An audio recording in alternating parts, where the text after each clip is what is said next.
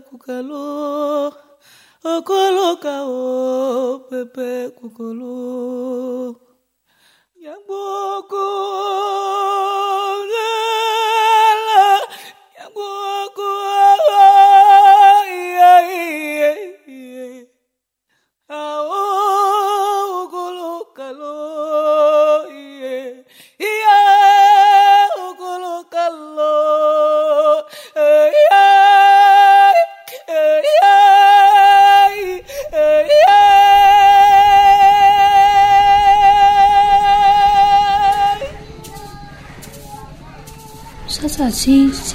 nini, labda Mungu mimi. Nas mãos de Deus, Natiko vive cada dia sem saber o que se segue.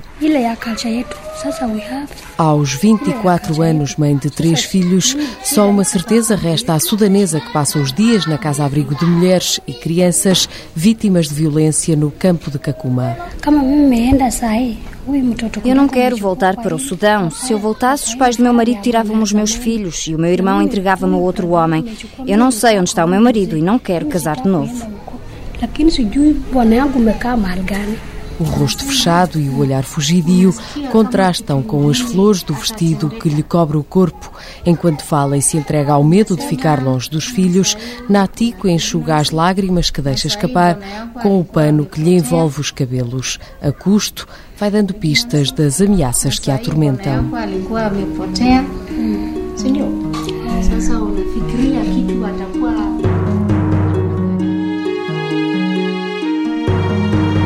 Ainda criança, Natiko chegou a Kakuma com a mãe e o único irmão em 1992. Sem conhecimento da família, em 2001 casou com um homem de quem gostava, um sudanês da mesma tribo, na casa dos 30 anos, que se tornou pai dos seus três filhos. Estiveram juntos cinco anos até o marido ter sido preso. Agora, Natiko sente-se perdida. O irmão quer forçá-la a casar com um homem rico de 85 anos. O meu irmão ficou com as 150 vacas antes do meu casamento e queria que eu casasse com esse velho. Depois de pagar, um homem tem direito a ficar com a mulher prometida. A mãe de Natiko já tem muita idade e nada pode fazer. O filho bate-lhe se tentar impedir o casamento. Em fevereiro, o irmão de Natiko prometeu levá-la ao encontro do marido, mas ela não acreditou. Escondeu-se da família por três dias e fugiu para a fronteira entre o Quênia e Uganda. À procura de um lugar seguro, esteve com um homem que mais tarde lhe deu dinheiro para voltar a Kakuma, onde reencontraria os filhos. Já no campo, descobriu que estava grávida. Eu sonho muito com o meu marido, mas se ele aparecer, vai saber que eu estou grávida. Como é que vai ser? na shida ya huyu mzee kukaa na mimi tena, alafu mmewacha mtoto yangu. Ela mencionou que tem sonhos maus. Ela está muito preocupada com o que pode acontecer-lhe, com o que está a acontecer ao marido e o que pode acontecer quando ela sair da casa-abrigo. Petra Dankova, do Serviço Jesuíta aos Refugiados, diz que os traumas da sudanesa são comuns aos de muitas mulheres que passam pela casa-abrigo, um lugar provisório onde não deveriam ficar mais de seis meses.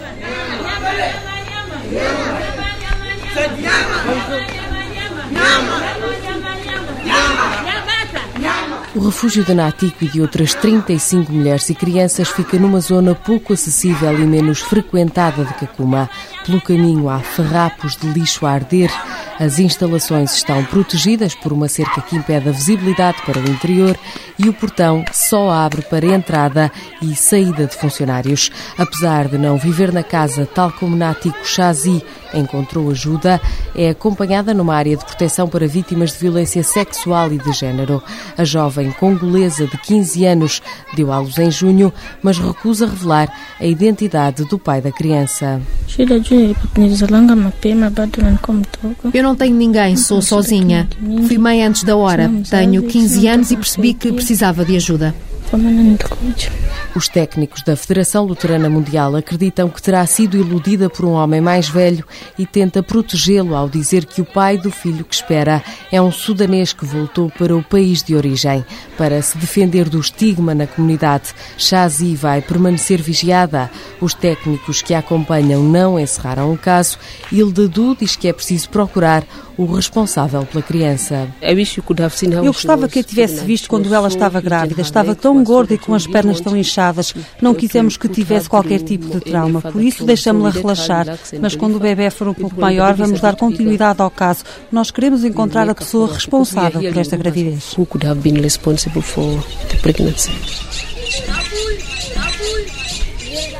Nabadgelyo oo imaadana soomaaliya ka nabadgelyo fiican tahay Veio à procura de paz, mas em Kakuma, Fatuma encontrou uma guerra silenciosa. A minha filha foi sodomizada. Foi um choque. Foi a pior coisa que me aconteceu. Olhar distante, apenas com o rosto descoberto, segura com força a filha de um ano e sete meses e conta como tudo aconteceu. O homem que atacou minha filha também é somali. Tem mais ou menos 30 anos e vive na mesma zona do campo que nós. Uma noite fui à farmácia comprar medicamentos e deixei a menina a dormir. Quando voltei, ouvi a minha filha gritar. E esse homem estava com ela ao colo e ela continuava a chorar. E eu perguntei: o que é que aconteceu à minha filha? E ele disse: Nada, nada, está tudo bem. E eu depois vi sangue. Fatuma gritou e chorou naquela noite como nunca. O homem que atacou a menina chegou a ser preso, mas de novo livre, voltou à ameaça.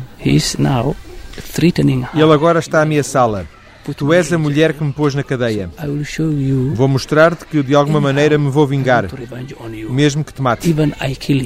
Ele diz: Eu não posso matar-te, mas vou arranjar alguém que te mate.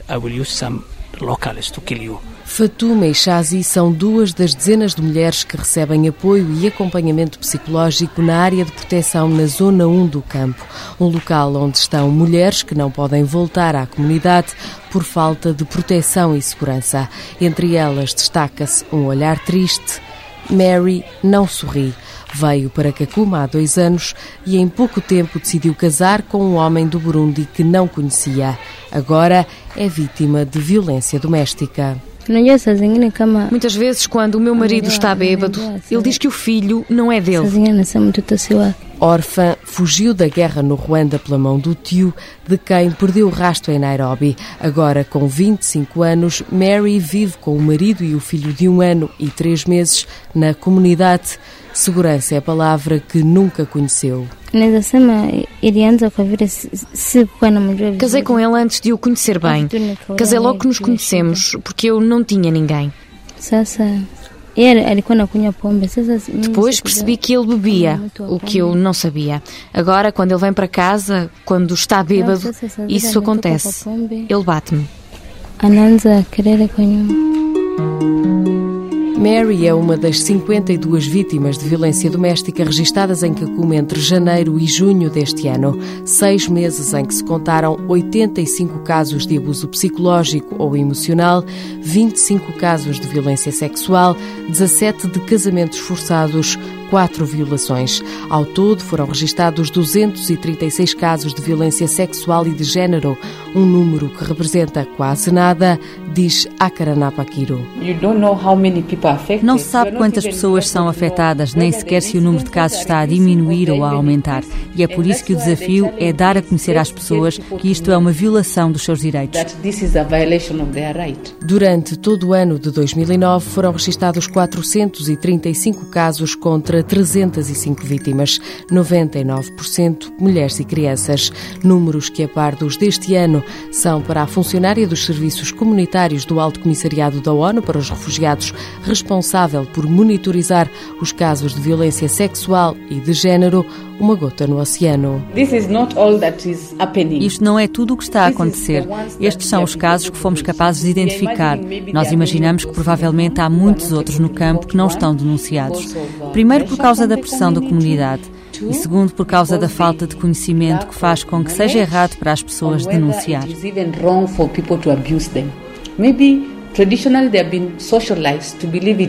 Provavelmente, tradicionalmente são educadas a acreditar que está certo, que está certo as mulheres serem agredidas. Assim, elas não podem denunciar. So you see, it might be going on in the camp Qualquer caso de violência sexual é para a equipa que lidera uma emergência, mas numa região do globo onde mulheres e crianças são as principais vítimas de inúmeros conflitos, o trabalho do Programa de Proteção que começou em 1997 está muito longe de ter um fim à vista. A experiência de Akaranapakiro diz que a violência doméstica se deve muitas vezes à falta de esperança no futuro e ao sentimento de impotência e inutilidade por parte dos homens. Já as violações e outras formas de violência sexual estão, sobretudo, relacionadas com a bebida, álcool e falta de dinheiro. Não lhes damos roupa, não lhes damos sapatos, não lhes damos óleo de corpo. Damos-lhes comida, damos-lhes água, serviços de saúde, damos-lhes abrigo o que não é suficiente. Para uma rapariga é suposto ter óleo corporal, é suposto estar vestida.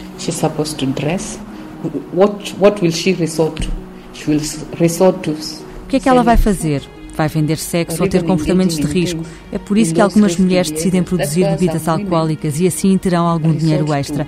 Apesar de nós condenarmos, isto é, desencorajarmos, as mulheres veem-no como uma renda. Porque não temos dinheiro, o nosso programa não foi capaz de financiar todas as suas atividades e despesas. Our program has not been able to fully support the livelihoods activities. Natiko é vítima de violência psicológica e enfrenta a ameaça de casamento forçado, uma situação comum entre os sudaneses, explica a keniana. As pessoas são literalmente forçadas a abandonar o seu casamento forçadas. E é tão doloroso, tão doloroso ser-se forçado a deixar o marido e casar com outro homem.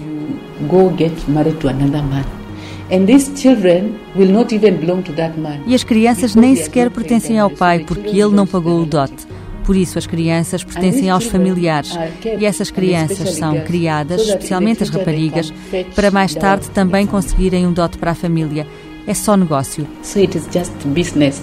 We have so many rich nós temos valores tão ricos na tradição, mas quando se trata de casamentos, muitos deles são exploração encoberta pela tradição. Para mim, não digo que é negócio, mas exploração. So to me, I would not say it's business, but it is exploitation. No espelho da tradição reflete-se violência, mulheres e crianças passam a ser sobreviventes dos pecados de quem escolhe as vítimas mais fáceis. Uma realidade difícil de combater, mas Akaranapakiro não desiste. Even if we save one life, mesmo que só salvemos uma vida, é uma conquista. Para mim, se formos capazes de convencer um homem a proteger uma rapariga, uma criança e uma mulher e salvar essa mulher de ser violada ou agredida, isso é uma conquista para mim. Eu não preciso ter grandes números para mostrar que fazemos alguma coisa. I don't need to have big numbers to show that we've done something. Natiko, Shazi, Fatuma e Mary são nomes fictícios de quatro rostos que se escondem da violência. Quatro mulheres, uma sudanesa, uma congolesa, uma somali e uma ruandesa, que gritaram um dia ou sofreram em silêncio. Falam diferentes línguas, têm diferentes credos, mas entregaram a própria vida e a dos filhos aos deuses que as acompanham. São mulheres que se viram obrigadas a deixar o próprio país e encontraram abrigo no Quênia.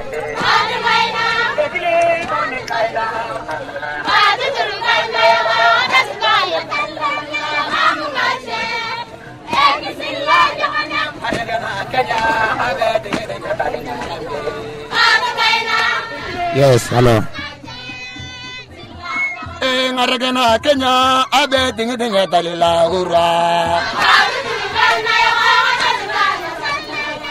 Somália, Sudão e Etiópia são os três países de origem da maioria dos refugiados que vivem no campo de Kakuma, no noroeste do Quênia, que em menor número acolheu refugiados de outros dez países africanos. República Democrática do Congo, Burundi, Uganda, Ruanda, Congo Brazzaville, Eritreia, Tanzânia, além de dois refugiados do Djibouti, um da Namíbia e um do Zimbábue. 75 mil pessoas deslocadas, distribuídas pelos cerca de 15 quilómetros quadrados de campo, dividido em três partes, junto à pequena cidade de Kakuma, a 120 quilómetros da fronteira com o Sudão. O campo nasceu pela proximidade com o país vizinho. José Canhandula, moçambicano e um dos representantes do Alto Comissariado da ONU para os Refugiados no Quênia, conta que a guerra e as múltiplas guerras foram transformando Kakuma. Começou essencialmente com os chamados Lost Boys. Eram cerca de 14 a 15 mil jovens sudaneses que eram refugiados na Etiópia, um antigo campo chamado Itang. Depois do derrubo do regime de Mengistu na Etiópia, foram todos uh, dispersados, voltaram para o Sudão e do Sudão vieram a pé até Kakuma. Um percurso de cerca de dois, três anos a pé. Foi um percurso muito penoso, muita gente morreu pelo caminho. Eles acabaram por se apresentar aqui em Kakuma em 1992. A Shun foi dos primeiros a chegar. Veio quando o campo foi criado e nunca mais deixou Kakuma. Eu fugi por causa da guerra no sul do Sudão e vim para Kakuma, no Quênia. Foi a guerra do sul do Sudão que me fez perder a perna. Agora divide os dias na companhia das duas mulheres e dos filhos e num dos centros de distribuição de comida onde dá ajuda. Entre a mesquita e a lida da exígua casa de apenas uma divisão, Aua Mahamud Mohamed, também no campo desde 92, diz que não é fácil construir vida num país estrangeiro. A Somali tornou-se avó em Kakuma e só conta com a ajuda do Programa Alimentar Mundial para dar algum conforto ao estômago dos 13 elementos da família.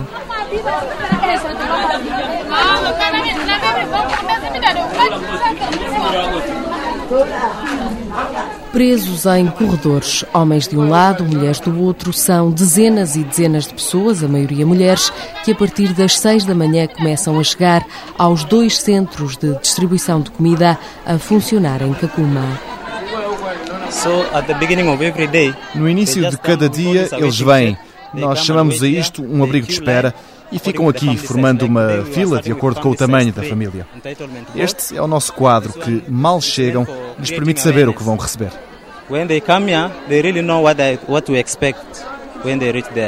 Cada família recebe ajuda alimentar duas vezes por mês. Depois da espera nos corredores, cada refugiado mostra o cartão de registro e começa a receber pequenas porções de farinha, milho, sal ou óleo vegetal, consoante o número de elementos da família. Se houver, recebem outros cereais, leguminosas e um pouco de sabão. We give uh, food not to fill the stomach, but just nós damos comida não para encher o estômago, mas apenas as quilocalorias que uma pessoa precisa como ser humano para fazer as suas atividades diárias sem desfalecer.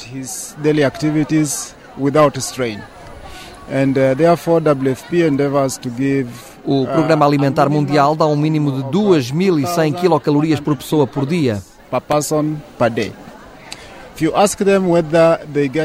Se lhes perguntar se eles recebem comida suficiente, claro que a resposta é não, porque a comida que eles recebem não pode encher-lhes o estômago todos os dias.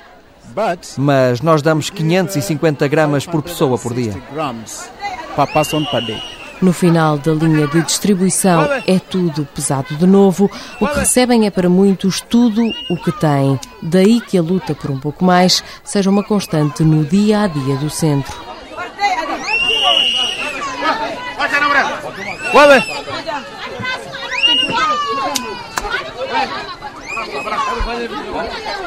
Mwambie kuja mbili yake. Chap chap. Hebu. Okay. Toka nje. Rebecca Adukshan vive em Kakuma 1, uma das zonas do único campo de refugiados da região de Turcana, e recolhe os alimentos a que tem direito no centro de distribuição de Kakuma 3. O marido não trabalha, por isso agradece a ajuda que lhe permite dar algo de comer aos cinco filhos menores. I received because uh, eu recebo porque nós precisamos.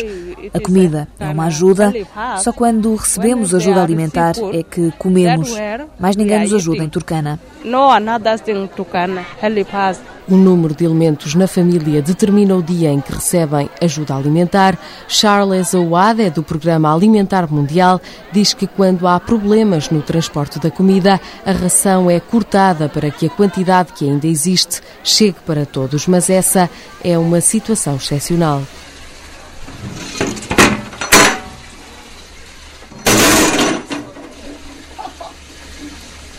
Em Kakuma há outros refugiados que não precisam de preocupar-se com a distribuição de alimentos. Os recém-chegados têm no centro de recepção abrigo, água e alguma comida.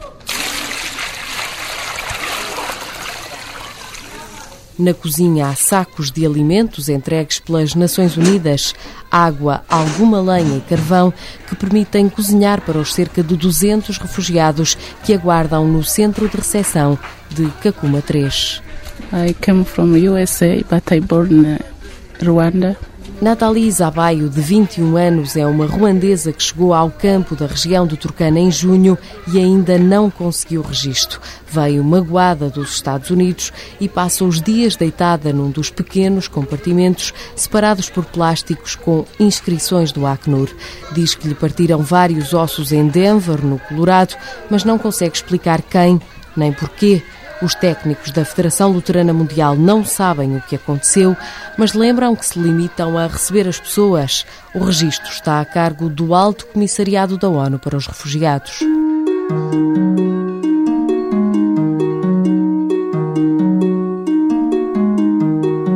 Nos primeiros meses do ano, além dos nascimentos e das transferências, quer de Nairobi, quer do campo de Dadaab, o maior do mundo e que fica no nordeste do Quênia, mais de 6.600 refugiados foram registados pela primeira vez no campo de Kakuma.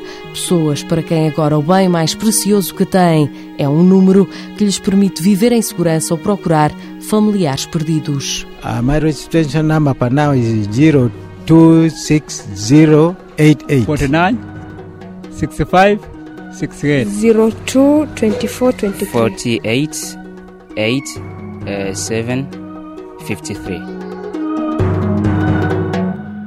Abushir, um menino etíope de 8 anos, encontrou a mãe ao fim de dois meses no campo. Magdalene, da Federação Luterana Mundial, explica como são tratados os casos de crianças desacompanhadas como Abushir e adianta que muitas delas conseguem explicar o que aconteceu. Acho que muitos deles conseguem expressar-se. Também depende da idade. Com mais de cinco anos, acho que eles já têm a capacidade de se expressar e mesmo de contar as suas histórias, as razões para a vinda, o que aconteceu aos pais, até mesmo se os pais foram mortos na sua presença ou se se separaram, como por exemplo uma criança está na escola e quando volta para casa os pais não estão lá. Houve uma separação, não são capazes de encontrar os pais. São muitas vezes pessoas com histórias idênticas que, pelo caminho, dão a mão a meninos como Abushir. Na verdade, muitos deles chegam aqui na companhia de bons samaritanos. Pessoas, boas pessoas que encontraram no caminho, que os acompanham até Kakuma ou Nairobi e depois até Kakuma. Não são familiares, mas apenas pessoas que eles encontram no caminho. Visivelmente traumatizado, Gulet Hamed desloca-se com dificuldade na área do centro de recepção de refugiados. Tem a perna esquerda paralisada e uma ferida ainda aberta. O somali de 17 anos foi baleado pelas milícias Al-Shabaab. Gulet Ahmed. Gulet Ahmed. Who shot him? Al-Shabaab. Al-Shabaab members in Somalia. Pai, mãe, irmãos e outros familiares de Goulet foram mortos. Apesar do grave ferimento na perna esquerda, Goulet conseguiu chegar a Kakuma. Espera há uma semana vestido com a camisola do Manchester United no centro de recepção de refugiados. Ainda não tem número de registro, mas já se sente mais seguro.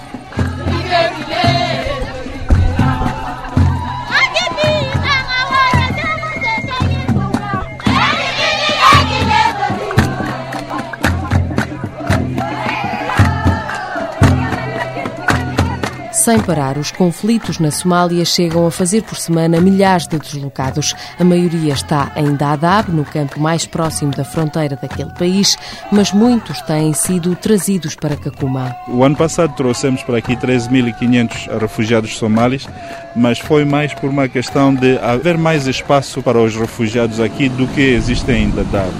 E claro, Dadaab está muito perto da Somália, é um país que está em conflito e naturalmente temos mais problemas e mais preocupações de segurança em Dadaab do que em Kakuma.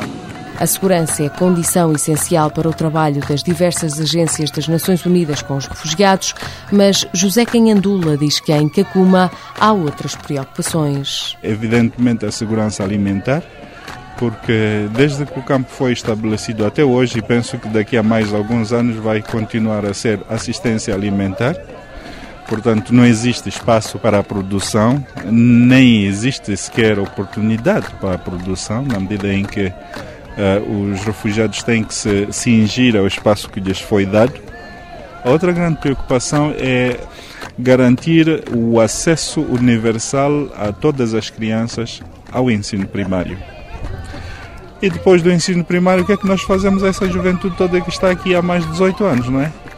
É ociosos, não está a fazer nada, e é uma juventude que, se não for encaminhada de, de maneira apropriada, acaba por se estragar em vícios e, e, coisas do género. Desespero, uma situação que nos preocupa. 18 anos de vida deram ao campo de Cacuma alguma estabilidade e tornaram possível a convivência com os autóctonos e a criação de alguns pequenos negócios, como acontece no mercado somali de Mogadishu Street.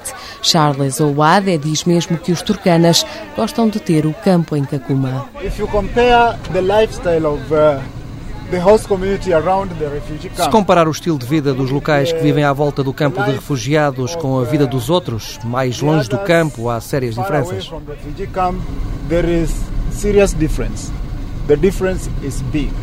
A diferença é grande. Estas pessoas podem ter negócios, vender combustível, lenha e outras coisas. And other things. They also get uh, engaged in uh, eles também podem fazer pequenos trabalhos para os refugiados em casa ou mesmo durante a distribuição, como agora. Ajudam os refugiados a carregar a comida. Ou seja, eles têm alguma coisa para fazer, isto melhora a economia. Definitivamente eles gostam. O programa de refugiados uh, acaba por ser a atividade econômica mais importante da zona. Quer na construção, por exemplo, escolas e centros de saúde e coisas do gênero, ou mesmo emprego em, em funções na saúde, na educação, etc, etc. Esse é o tipo de relação que existe aqui eh, entre os refugiados e a população local. Cria um bocadinho de fricção porque evidentemente se não há mais atividade econômica, toda a gente está concentrada no programa de refugiados, eh, que é um programa essencialmente humanitário e não, não tanto de desenvolvimento. Com o campo, a segurança na região de Turcana também é superior para a população local, para os refugiados e funcionários das organizações internacionais. António Guterres, alto comissário da ONU para os refugiados, lembra que, apesar das dificuldades, este campo do Quênia permite fazer algum trabalho. Aqui, apesar de tudo, com todas as limitações, estando longe de fazer tudo aquilo que podíamos eh, ou, de, ou, que deveríamos fazer, mas para o que não temos recursos, apesar de tudo há um mínimo de condições que é oferecida. Mas por muito bem que esteja organizado um campo de refugiados, é sempre um campo de refugiados. Estas pessoas não têm liberdade de circulação, não têm capacidade de, de aceder ao mercado de trabalho, têm enormes limitações, o que é compreensível. Num país eh, em desenvolvimento como o Quênia, estas pessoas necessitam de uma grande solidariedade internacional. A proteção das mulheres é sempre uma prioridade. Mais do que nos campos, nas zonas de conflito, mas eh, sobretudo em certas zonas, eh, de acordo com tradições culturais, com certas situações, os problemas de proteção das mulheres e das crianças, eh, sobretudo das jovens raparigas, é um problema absolutamente crucial. A situação em Kakuma não preocupa António Guterres, como a dos países de origem de Chazi, Fatuma, Mary e Natiko. Aqui não é uma situação eh, tão grave, mas apesar de tudo, uh, projetos como este de iluminação pública são absolutamente essenciais para garantir a segurança das mulheres à noite. Luz para reduzir os problemas de insegurança, sobretudo das mulheres, foi o que levou um português até Cacuma. Jorge Maier, 33 anos, viveu durante nove meses no campo para ajudar a erguer um projeto da EDP que permitiu aos refugiados construir 31 postos de iluminação pública. Luz para iluminar os caminhos e a vida de muitos que, para o português, têm pouca esperança no futuro. É a falta de possibilidade de realizarem os seus sonhos. Eles conseguem ter comida, conseguem de alguma maneira às vezes trocar comida para comprar lenha e outras coisas do género. Há pessoas que têm que recorrer às vezes à prostituição ocasional para conseguirem ter dinheiro para comprar mais alguma coisa, como um shampoo ou uma coisa do género.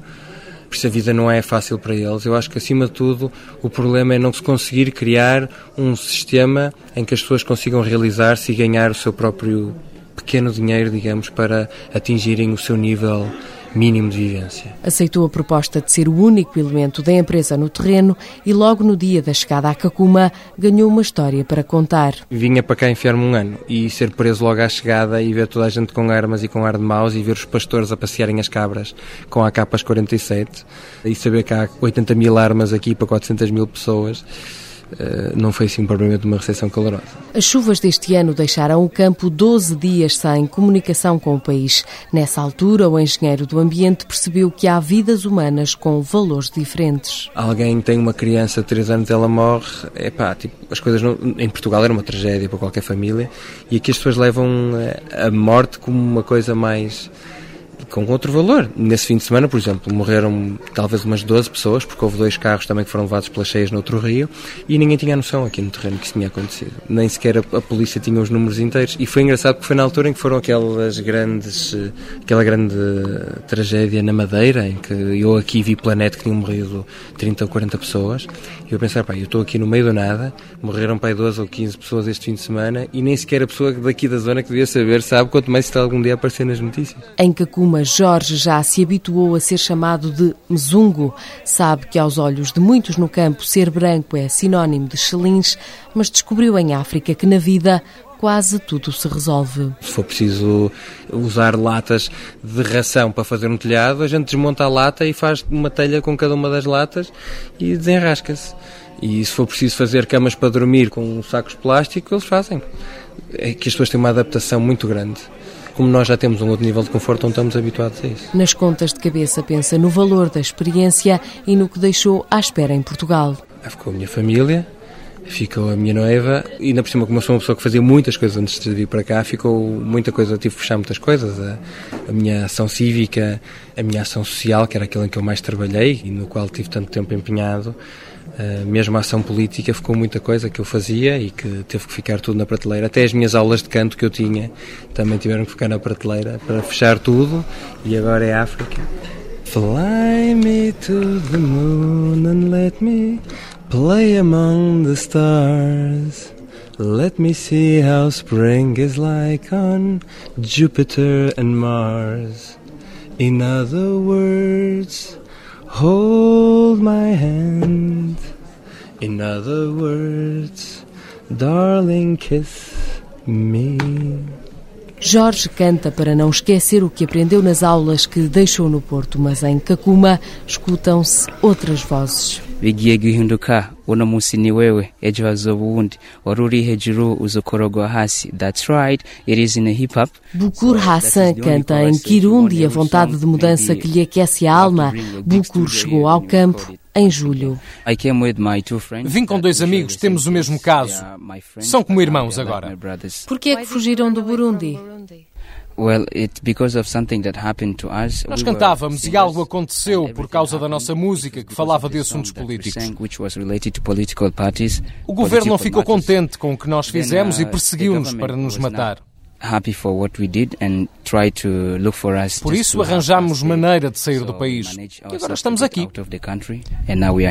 O nosso grupo chamava-se Young Soul. Nós éramos cinco, mas infelizmente dois perderam-se e até agora não recebemos notícias deles. Não sabemos o que lhes aconteceu. Se calhar foram mortos. Até agora não temos notícias deles.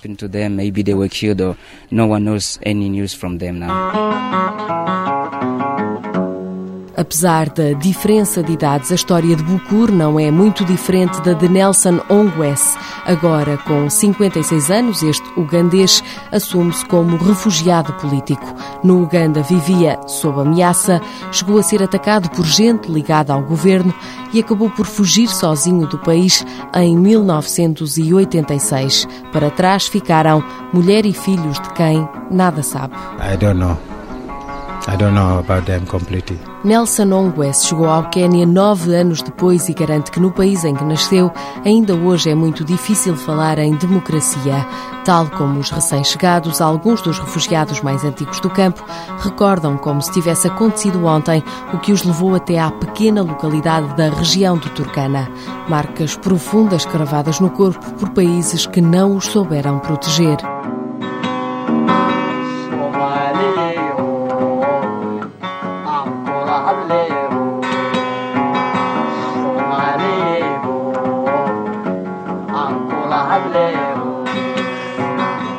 Swahili, Kakuma quer dizer lado nenhum, mas para a maioria dos refugiados que vivem no campo foi a terra que encontraram, o chão que os acolheu e que lhes deu aquilo que provavelmente não teriam no lugar que os viu nascer.